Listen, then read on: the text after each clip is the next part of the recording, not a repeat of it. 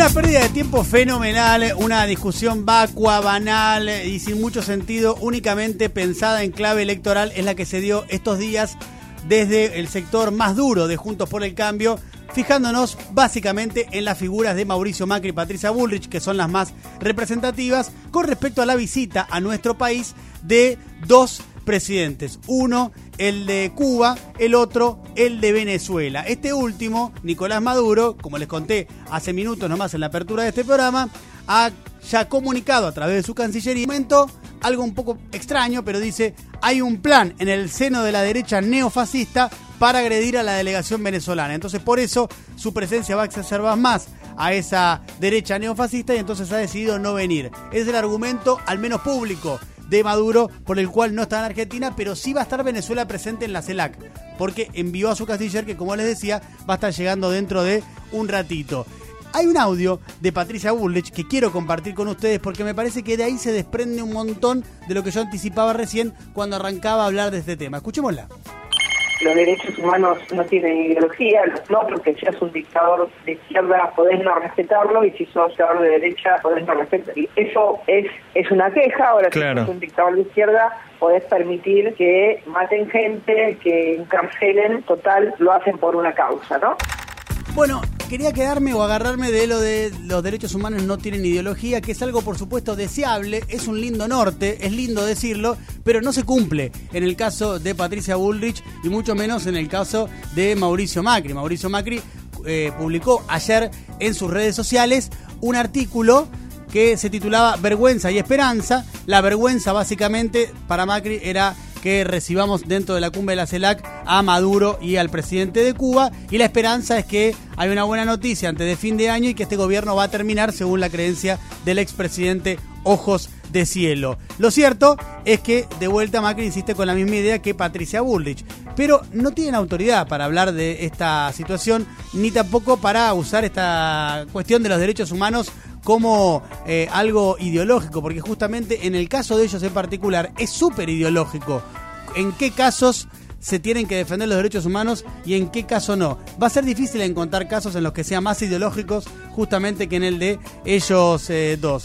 En septiembre de 2018, Mauricio Macri, en la cumbre de la ONU en Nueva York, tuvo una bilateral con eh, el presidente de Cuba, con Díaz Canel, con el mismo que está llegando o que ya llegó a, la Argentina o está llegando en las próximas horas. De hecho, se los ve en la foto, se dan la mano, sonriendo, todo buena onda, toda buena vibra y está perfecto. Así son las relaciones internacionales más allá de las profundas diferencias que puedas tener con otro presidente. Marcos Peña viajó en, la misma época a Cuba para fortalecer vínculos, es decir, que Argentina, bajo la presidencia de Mauricio Macri, intentaba establecer eh, vínculos y lazos en común con la misma misma Cuba que hoy rechaza porque ve a la Argentina y hace todo un escándalo. Pero hay más, este es impresionante para mí, que habla de la doble vara fenomenal y de esto de que evidentemente Macri y Patricia Bullrich tienen muy presente de que los derechos humanos son ideológicos. En algunos casos hay que repudiar, en otros casos no hay que repudiar. En el G20 que organiza Argentina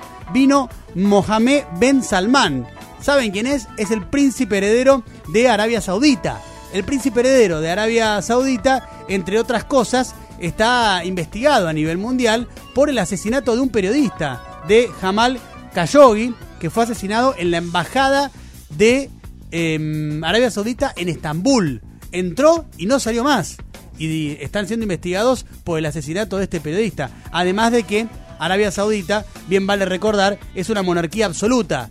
No existen los partidos políticos es el único país musulmán que nunca tuvo elecciones. Y sin embargo, vino a la Argentina y estuvo en el G20. Y está bien, si forma parte del G20, está bien que haya venido y uno podrá repudiar, decir públicamente un montón de cosas y que la justicia además investigue sus crímenes, pero si está dentro del G20, y bueno, tiene que venir, forma parte, si no que lo expulsen del G20 sería, lo mismo que la CELAC. Si Venezuela está en la CELAC, tiene que venir y tiene que ser invitado, como los otros 32 países, son 33 en total. Pero quería dar el ejemplo no solo de Cuba con Macri, no solo de Arabia Saudita con Macri, sino también el de Qatar ¿no? Qatar también es una monarquía.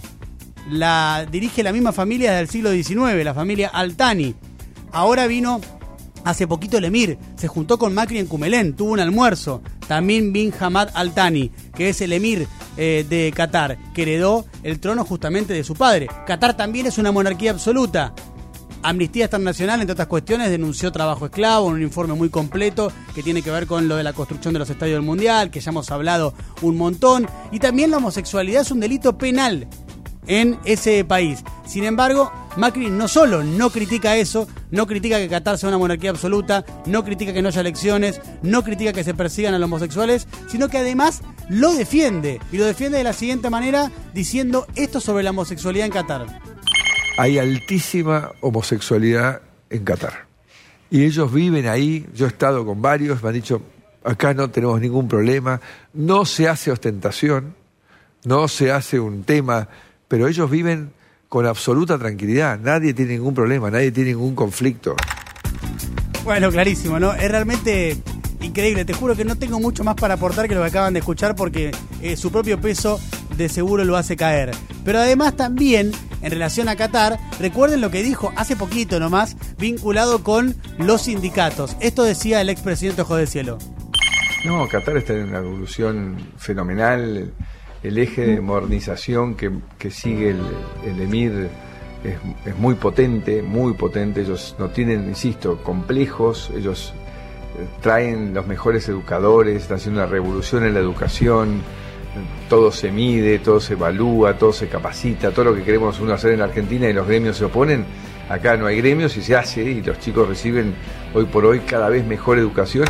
Claro, no hay gremios porque no hay libertad para que los gremios existan. Digo esto porque si el claim fundamental, el norte, que todo el tiempo utilizan hasta banalizarlo al infinito, Macri y Bullrich, es el de la libertad, algo de lo que carece justamente Qatar es de libertad, como carece justamente Arabia Saudita. Pero sin embargo, en esos casos todo más que bien, hasta incluso los termina adulando. Entonces queda en evidencia, pornográficamente en evidencia, que tanto Mauricio Macri como Patricia Bullrich sí sostienen únicamente la defensa de los derechos humanos tema que por cierto no les ha importado nunca en su carrera, en toda su carrera política han tenido un desprecio bastante grande por los derechos humanos, en particular Mauricio Macri, incluso más que Patricia Bullrich, que también lo tiene, por supuesto. Sin ir más lejos, hay 3.000 ejemplos para dar, pero Macri, por ejemplo, los 24 de marzo no se expresa, no tuitea, no dice nada en los 24 de marzo. Digo, un ejemplo de tantos otros. Es un tema que no le interesa. Los derechos humanos no le importan. Nunca le importaron ni le van a importar, pero sí, sí le sirve para jugar en clave electoral. Sí le sirve para la grieta. Por eso el escándalo que armaron con la visita de Maduro que Maduro no es justamente este momento radial una defensa de Nicolás Maduro. Para mí Maduro es un autoritario que además ha llevado a Venezuela a una tragedia que nada tiene que ver, creo yo, con el origen de lo que había soñado eh, el chavismo, que después también se fue pervirtiendo y se fue pudriendo. Pero sin embargo, es miembro de la CELAC y tienen que venir todos los miembros de la CELAC. Maduro ya no vendrá, la decisión se las acabo de contar, pero sí estará su canciller, pero lo que queda claro es que a ninguno de los dos dirigentes de Juntos por el Cambio, del PRO en particular que acabo de nombrar, les interesan lo más mínimo los derechos humanos, ando con esto porque les sirve para otra cosa.